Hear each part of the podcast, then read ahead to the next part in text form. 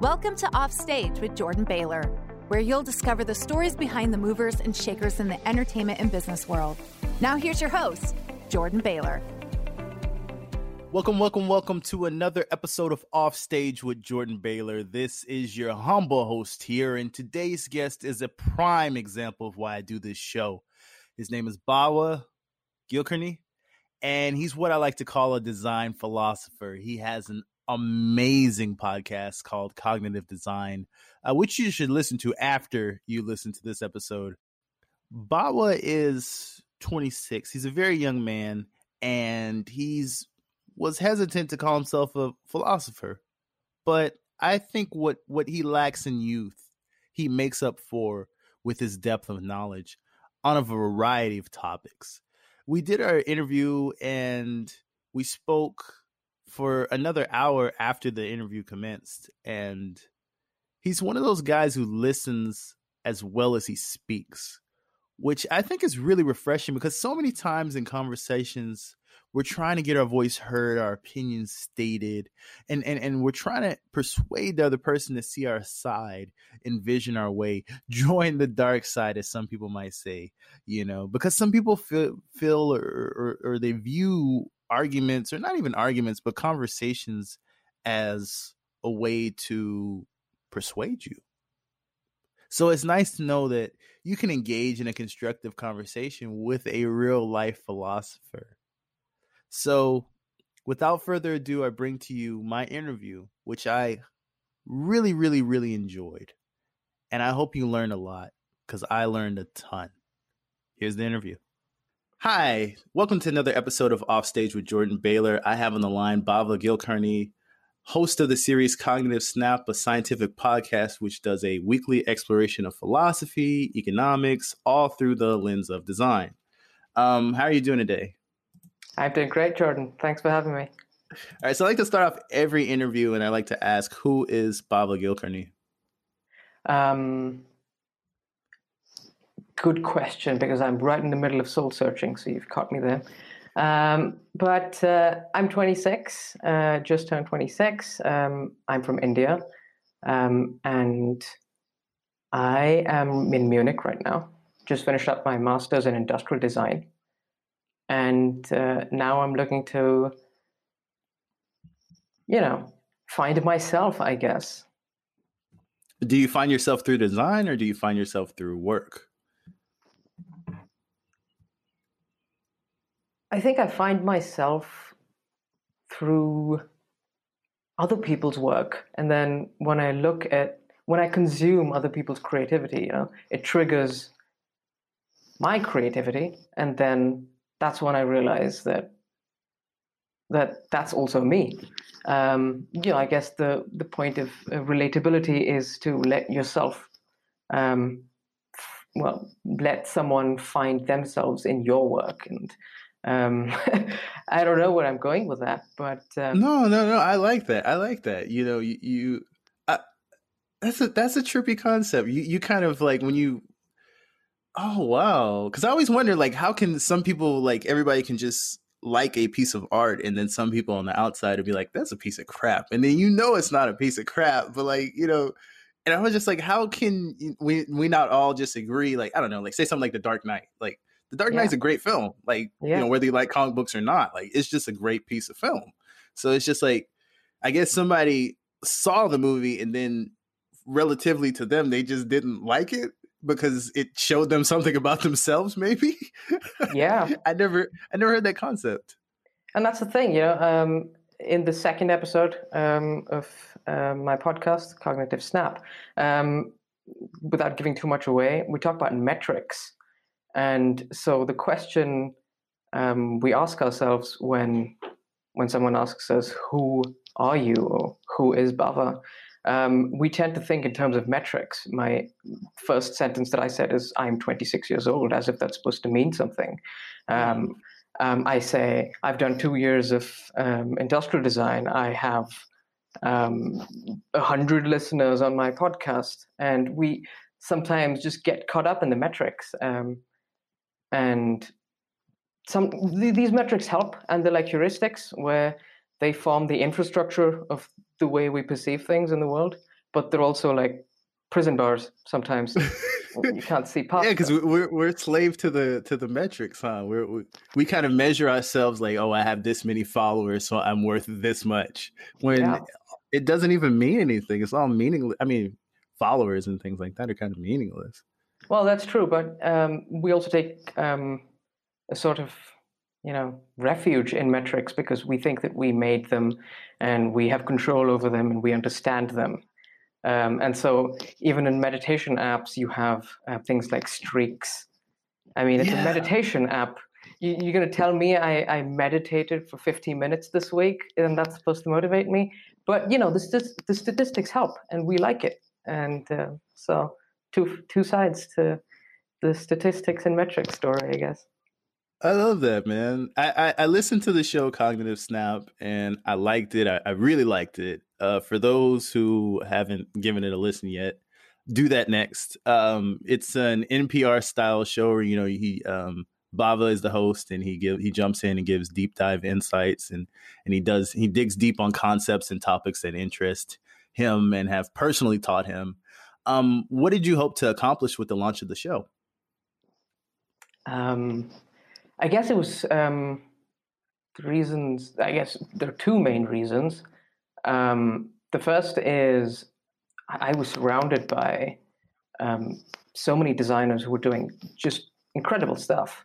Um, the the first guest of my uh, podcast, we studied together, um, and I saw her go through the um, various stages of her project, and it's just fascinating. And she was just one of so many other people. And I wanted to give these people a platform uh, to tell the world uh, about their project and the kind of things that they were doing. And I guess somewhat selfishly use that for, for my uh, content creation needs. Um, and the second is I think um, I've been a huge fan of podcasts um, for a long time now. You know, uh, my favorites being 99% Invisible and uh, uh, Freakonomics, um, Radiolab, um, and these podcasts. They are just fantastic storytellers, and so mm-hmm. I guess mm-hmm. I just wanted to, you know, feel like I could do it, too. Yeah, you definitely do do it. I, I, liked it a lot. I was like, oh, yeah, wow, he's, I mean, he's, a good host. I, I like it's basically imitation. You know, I'm at the. I like thinking about it as um, um, the creative process has like four stages. I like to think of it. Um, four I words that I like. The first is inspiration, where you're inspired by somebody's work, and then you go, "Oh, I can do something like that too." And then you imitate. So you, it's imitation. You try to do basically what they're doing, um, because that's all you know. And then um, you realize that it doesn't really fit with the message that you're trying to um, to send out, and so you improvise. So there's an improvisation, and eventually, when you improvise enough, that leads to innovation. You know, mm. um, that's my four I thing. I'm kind of proud of it, and I think I'm still at the imitation phase. You still like you're at the imitation stage. Yeah. and that, that's a that's a crazy concept. I, I, I like that four eyes. It's very. You know, I was so sure that I stole it from someone, uh, that I've heard it somewhere. And so I, I Googled it last week quite fearfully because you don't want it to be someone else's, you know? Yeah, uh, definitely. And I couldn't really find it. And so I'm sort of tentatively, you know, staking claim, putting that flag. Put the uh, flag uh, down, man. Put it sure. down, hold it. yeah. I made that. That's my concept. and if you write a book on it, it's your concept. You know that, right? Like if you just write like a 10 page book and you just give it away for free, that's like that's your concept. true. Yeah.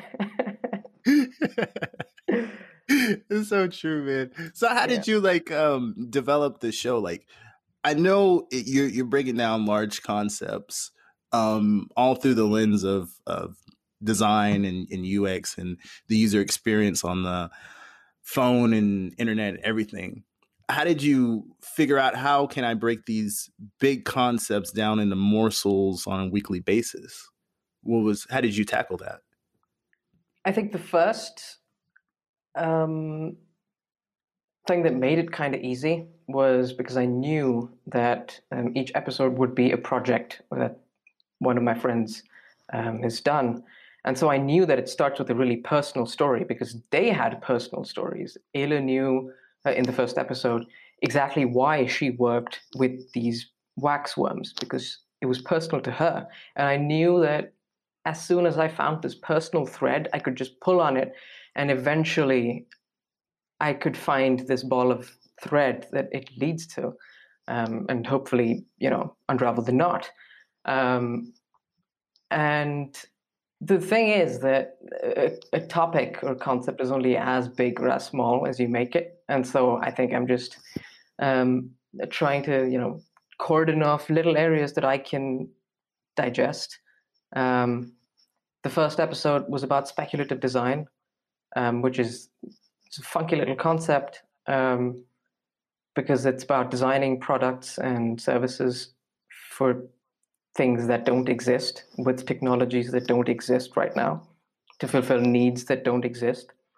Um, but it all plays back into um, just the human condition. You know, what do we need now, and what will we need later, um, and that kind of thing. And um, at the end of the day, even if, regardless of how big the topic is, if you can make it personal, if you can make it about one person, if you can make it about one small thing, um, the storytelling will pull the concept through. I think that's what I'm aiming for. What interests you? I know it's a broad question, but mm. What what what grabs your your uh, attention? Um, I think there's a lot of um, let's let's maybe stick to design. It, even in design, there's a lot of ideology, a lot of fundamentalism. If you look at um, Instagram designers, you know, designers who are popular mm-hmm. on Instagram, there's sometimes uh, they're, they're, very successful in a particular way, uh, and that's good. Um, but what interests me sometimes is people saying slightly, well, things that are slightly off, uh, but they are um, sure is true, and there's a lot of conviction in things they say, and when it doesn't really align with my worldview, that's what interests me. I'm like, why does it not align? And then that leads me to reevaluate. Um, one of the things that happened in the first episode, I, am sorry, I keep referring back to that, but it's a good example. No, I think um, a lot of design is, you know, arbitrarily just user-centric design, as if everything is, you know, um, central uh, with the human being in focus. Um, but there are lots of aspects of design where the human being isn't necessarily in focus, um, where the human being is just a stakeholder, um, and there are stakeholders like you know the planet, which is just as big a stakeholder as the human being. Um, and there are, there are uh, well, basically things like you know designers saying design will save the world, mm-hmm. Um, and designers saying things um, making statements where if you just remove the design and you put any other profession, then that statement would still be true. You know, like they're all just truisms. They don't mean anything, but they pander to the designer community, and that just bother me bothers me to no end. And so those are the kind of things that I want to like deconstruct a little bit. This episode is brought to you by our good friends over at Sock Season. I have a mm-hmm. pair of their unisex essential star quality socks, and man, they are comfortable. They truly are. They, they, they come in like weird, funky, cool colors. And I'm not just saying this because they paid me. I'm saying it because I'm a big sock guy and I hate socks that fall apart after a few washes or they're cheap or they're they're tight around the toe or they hurt around the ankle. I've experienced a lot of different socks and a lot of these companies are cutting corners. I've gotten socks from H&M, different department stores, and quite frankly, I feel like I've gotten beaten a lot of times because I no longer wear the socks. And after a few washes, they either rip or they shrink or I lose a pair or I lose one of the socks. That the, those two are on me. but sometimes they're warped and they just lose their shape. But the cool thing about sock season is sock season has a unique 30 day wash guarantee, which covers socks bought within the first 30 days. Like if you buy them and they fall apart within the first 30 days, they will replace them. No questions asked. Which is crazy, but that's how much they believe in their socks. So go to www.sockseason.com. S O C K S E A S O N.com. Use coupon code OFFSTAGE for 25% off your first order and tell them Jordan sent you because every day is sock season. I, I guess I, I, understand it. I definitely see that in the um, entrepreneurial field. You know, like they have the pe- they like kind of boosted up entrepreneurialism, like it's sexy or something, and like you know, grind your grind. You know, I'll grind yeah. now so. I can rest late, hustle harder, uh, hustle ten percent today, so I don't have to work tomorrow. All these like, like you said, truisms, and they don't really mean anything, and they don't teach you how to work smarter. You know, they don't like. Sometimes you can't make something happen just by working harder. Sometimes you have to go at it a different way. And, yeah. Uh, that's just something like I I started learning when I started exploring um concepts and study study concepts of like quantum physics and and I'm not deep into it or nothing, but it's like mm-hmm. very super surface and simple concepts. But like something like quantum leaps and jumping particles without the particles being in like a sequential order have really opened my mind to like the possibilities of life in a sense. Um, what were concepts that brought you into your field and um, the study that you're working in and, and stuff that you're working on now? That's a great question. Um, I think the first thing was um, when I was studying engineering. Um, I always had this feeling that you know there was there was this mentality of trying to make things faster and more efficient and um, faster. Well, you know, just have a car go fast. Um, and but that isn't all of engineering and all of design. Um, and so I wanted to think about why we're making something go faster, why we're making it go more efficient, um, why we're using the metrics that we're using. Basically, question the metrics. Um, embrace ambiguity as ideal. Um, this design agency, I don't know if you've heard of them. Uh, but they say embrace ambiguity. And I think that's one of the things um, that really interests me. This topic of straddling, straddling this line between what we know and what we don't know. And um, just in more concretely, um, I think the field of behavioral economics and behavioral science really opened up a lot of doors in my mind about um, how people and their choices influence all of the different industries that we've built up. Um, because we're, we're irrational people. Um, mm-hmm. Human beings are irrational. Uh, but, Excuse me. But what makes them so interesting is that human beings are predictably irrational, mm. uh, in that they're all irrational in more or less the same way.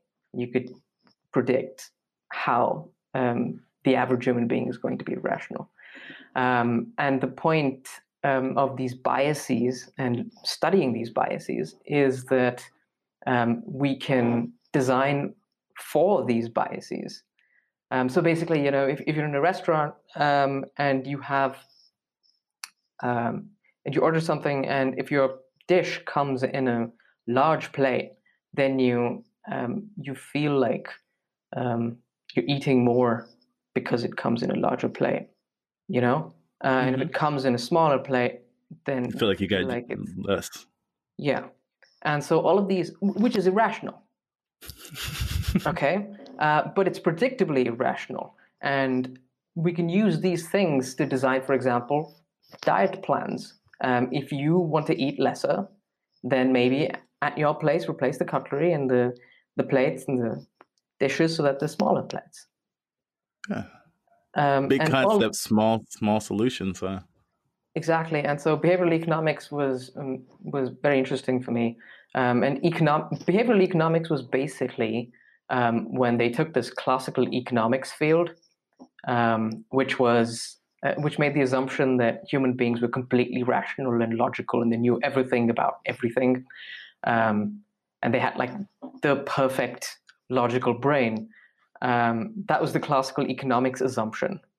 Um, and it took two psychologists to come in, uh, Daniel Kahneman and Amos Tversky, to come in and say, no, nah, no, nah, this doesn't really work. That's not how we see the world. And so it was these two psychologists who came in and completely changed the world of economics. Um, and then uh, Daniel Kahneman, I think in 2007 or 2004, won the Nobel Prize as an as a psychologist in economics.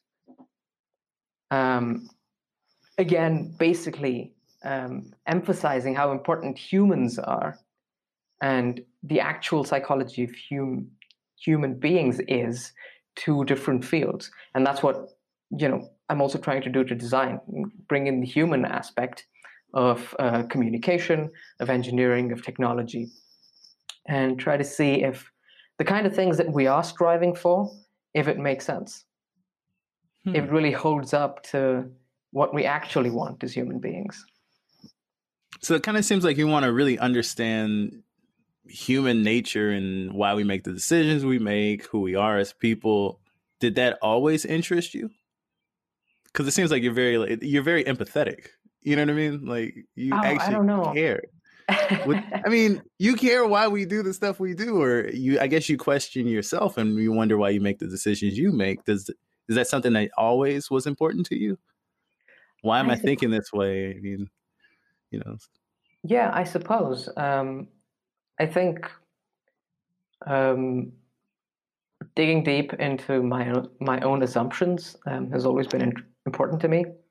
Um, there's lots of things that we take for granted, and we should because you can't question every single thing. You'd never take the next step, um, and so we need um, these heuristics and things that we take for granted. We need those things, um, but I don't know. I think it's. I've always been a cynic, sort of a skeptic, and mm-hmm. um, if someone says something that I don't agree with, um, that will always interest me a lot more than if someone says something that I do agree with. Um, and I think when you, um, and I have no idea how that happened. Um, and so when you grow up with that, I think you just end up questioning yourself a lot more. Uh, but it also means like that you have a really shaky base because I'm not sure about anything.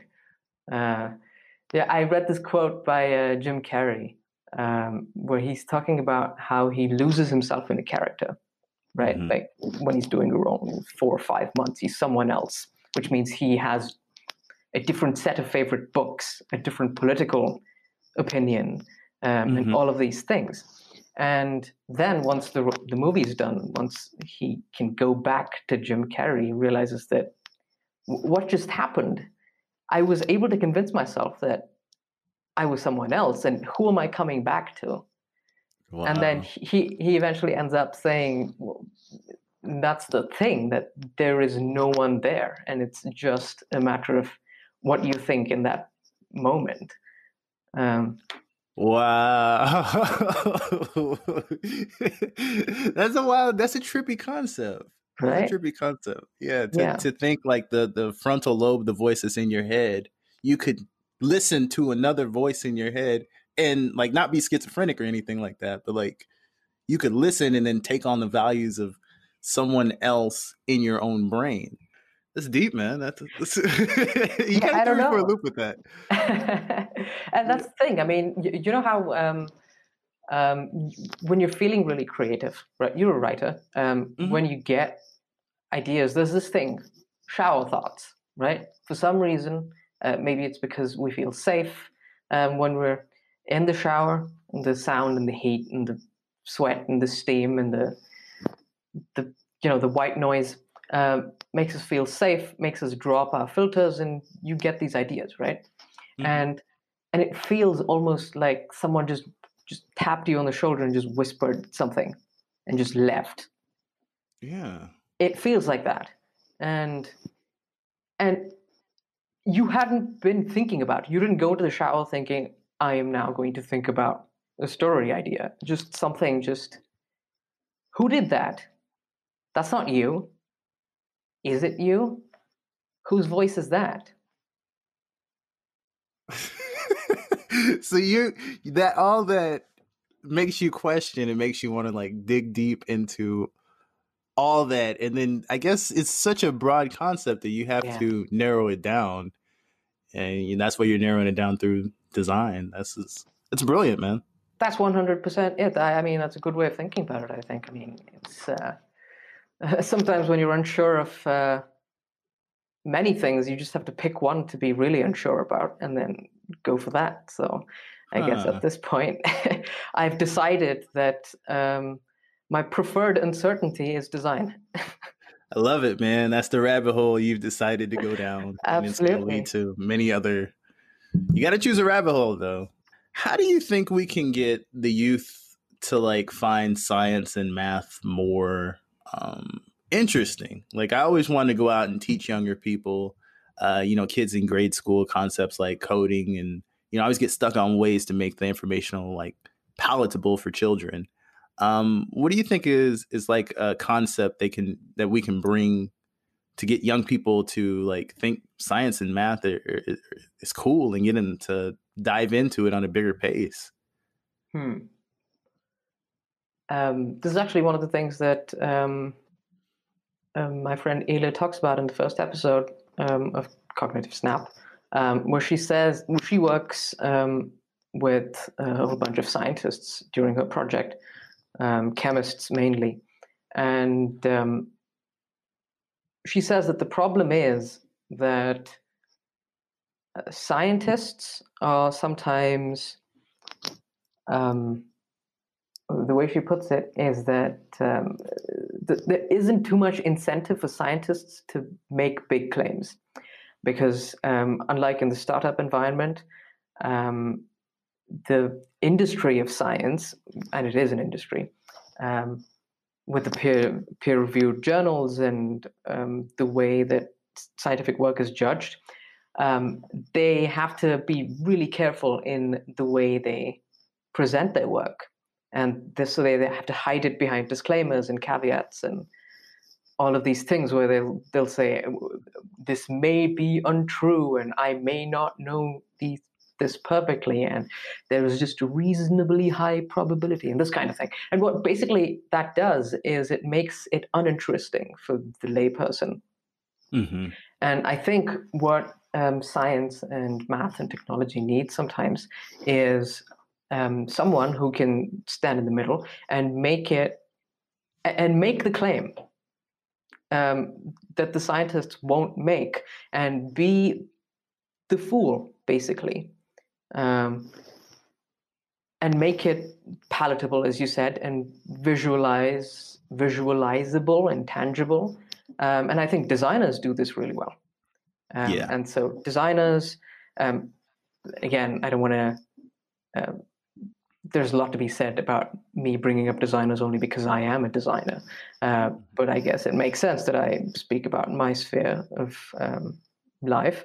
Um, design does this quite well. In her thesis, um, Ela talks about um, when something is um, visualized, um, it's understood. And when something is understood, it's supported. And this is true not just of kids, and this is true of politicians as well. A lot of the times they, they're making policy decisions on science that they don't understand.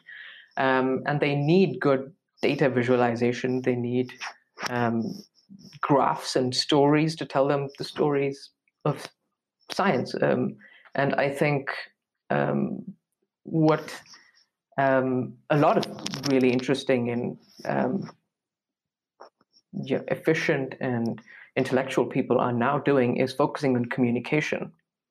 Mm. There are people like uh, Brian Greene, uh, amazing um, scientist and um, well recognized in his field of cosmology.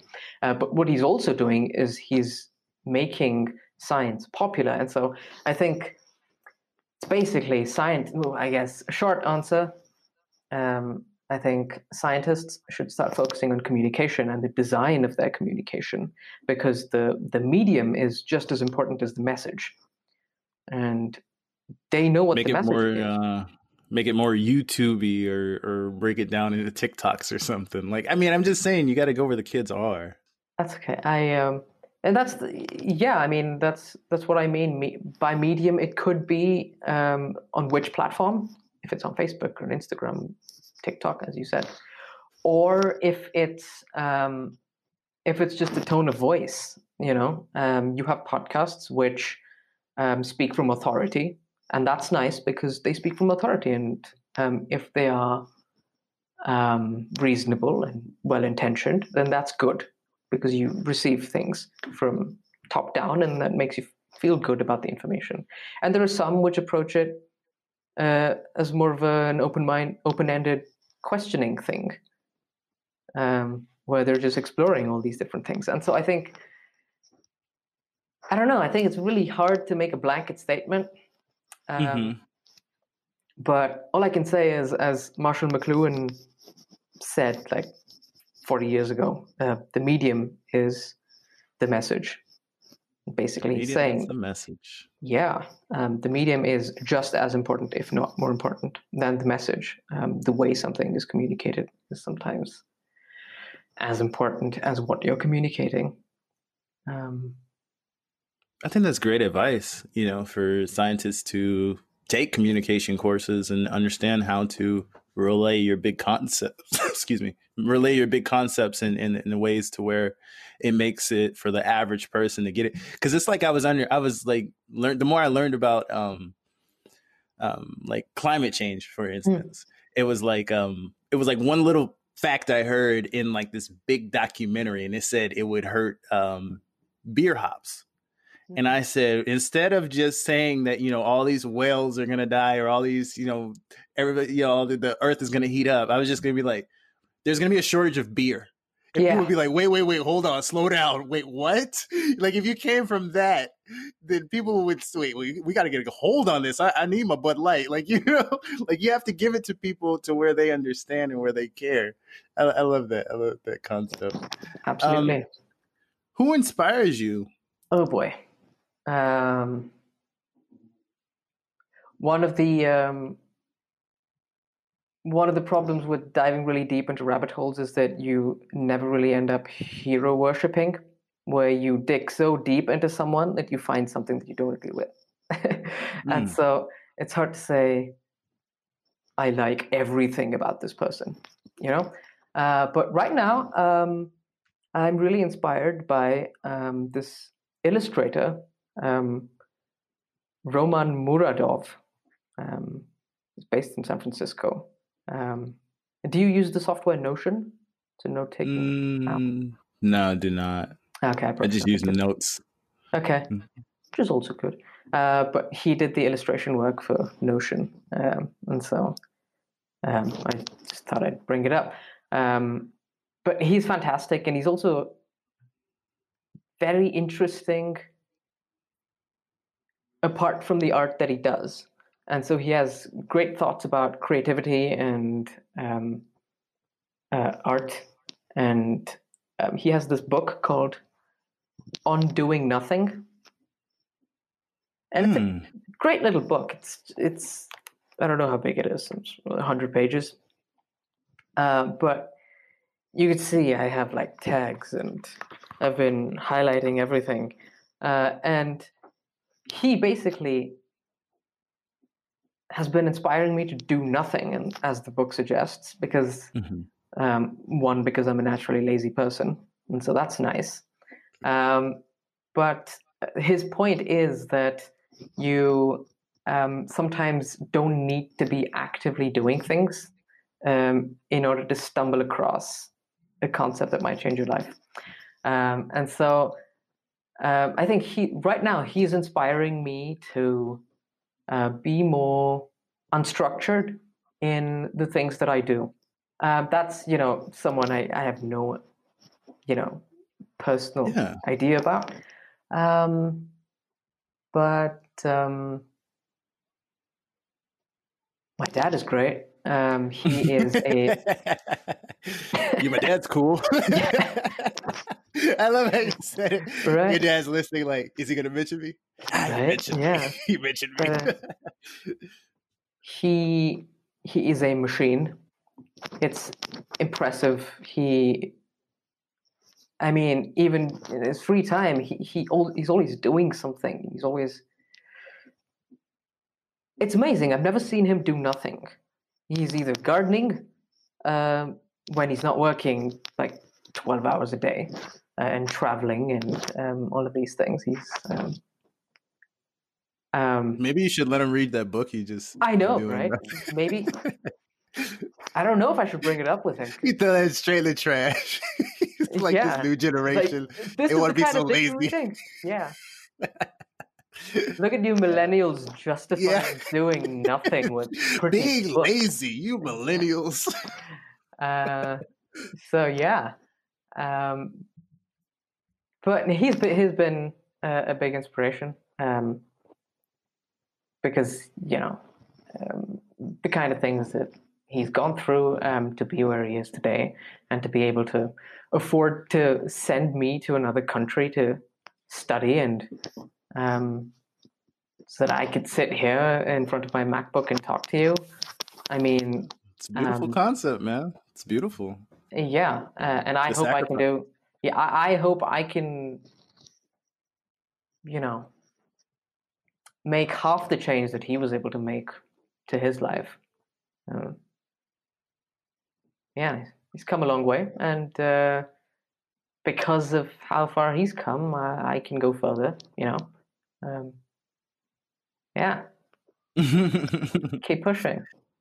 I love it, man. So I have like one last question. How can the people get in touch with you?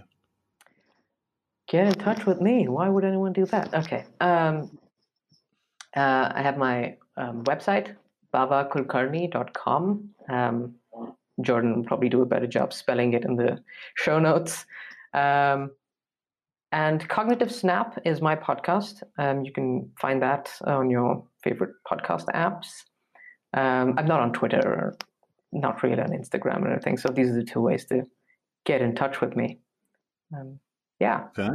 That's cool. Um, and is there like a piece of information that you want to leave the people with? I don't know, something that you've learned along your journey? um, hey, how about this? Um, um, have you heard of Brian Eno? Mm, I can't say that I have. He he was this guy who he was basically like the pioneer of ambient music. Um, okay. And I just read a quote from him, and since we spoke about mediums and um, different ways of communicating, um, mm-hmm. I found this quote, and maybe it would be interesting. Do you think I could read the quote? Of course. Okay, hang on. Let me give you a second. Uh, but okay, so this is Brian Eno, and he's talking about the beauty of a medium and what makes a medium interesting. Um, he says, Whatever you now find weird, ugly, uncomfortable, and nasty about a new medium will surely become its signature. CD distortion, the jitteriness of digital video, video the crap sound of 8 bit, all of these will be cherished and emulated as soon as they can be avoided. It's the sound of failure, the sound of things going out of control, of a medium pushing to its limits and breaking apart. The distorted guitar sound is the sound of something too loud for the medium supposed to carry it.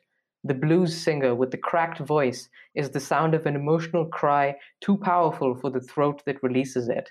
The excitement of grainy film, of bleached out black and white, is the excitement of witnessing events too momentous for the medium assigned to record them. Wow. And I think that's beautiful because the beauty of a medium, the true beauty of a medium, lies outside its capabilities. You know, almost ironically, what a medium can really do is what the medium cannot do.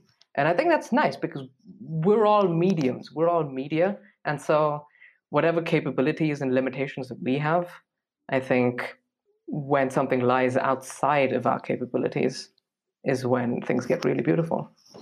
The limitations define us in a sense. Yeah. You have to work with what you have. I I think that's a great mantra. That's beautiful, man. and I, I, have no words to say. That was beautiful. Um, this has been another episode of Offstage with Jordan Baylor. Thank you so much for your time.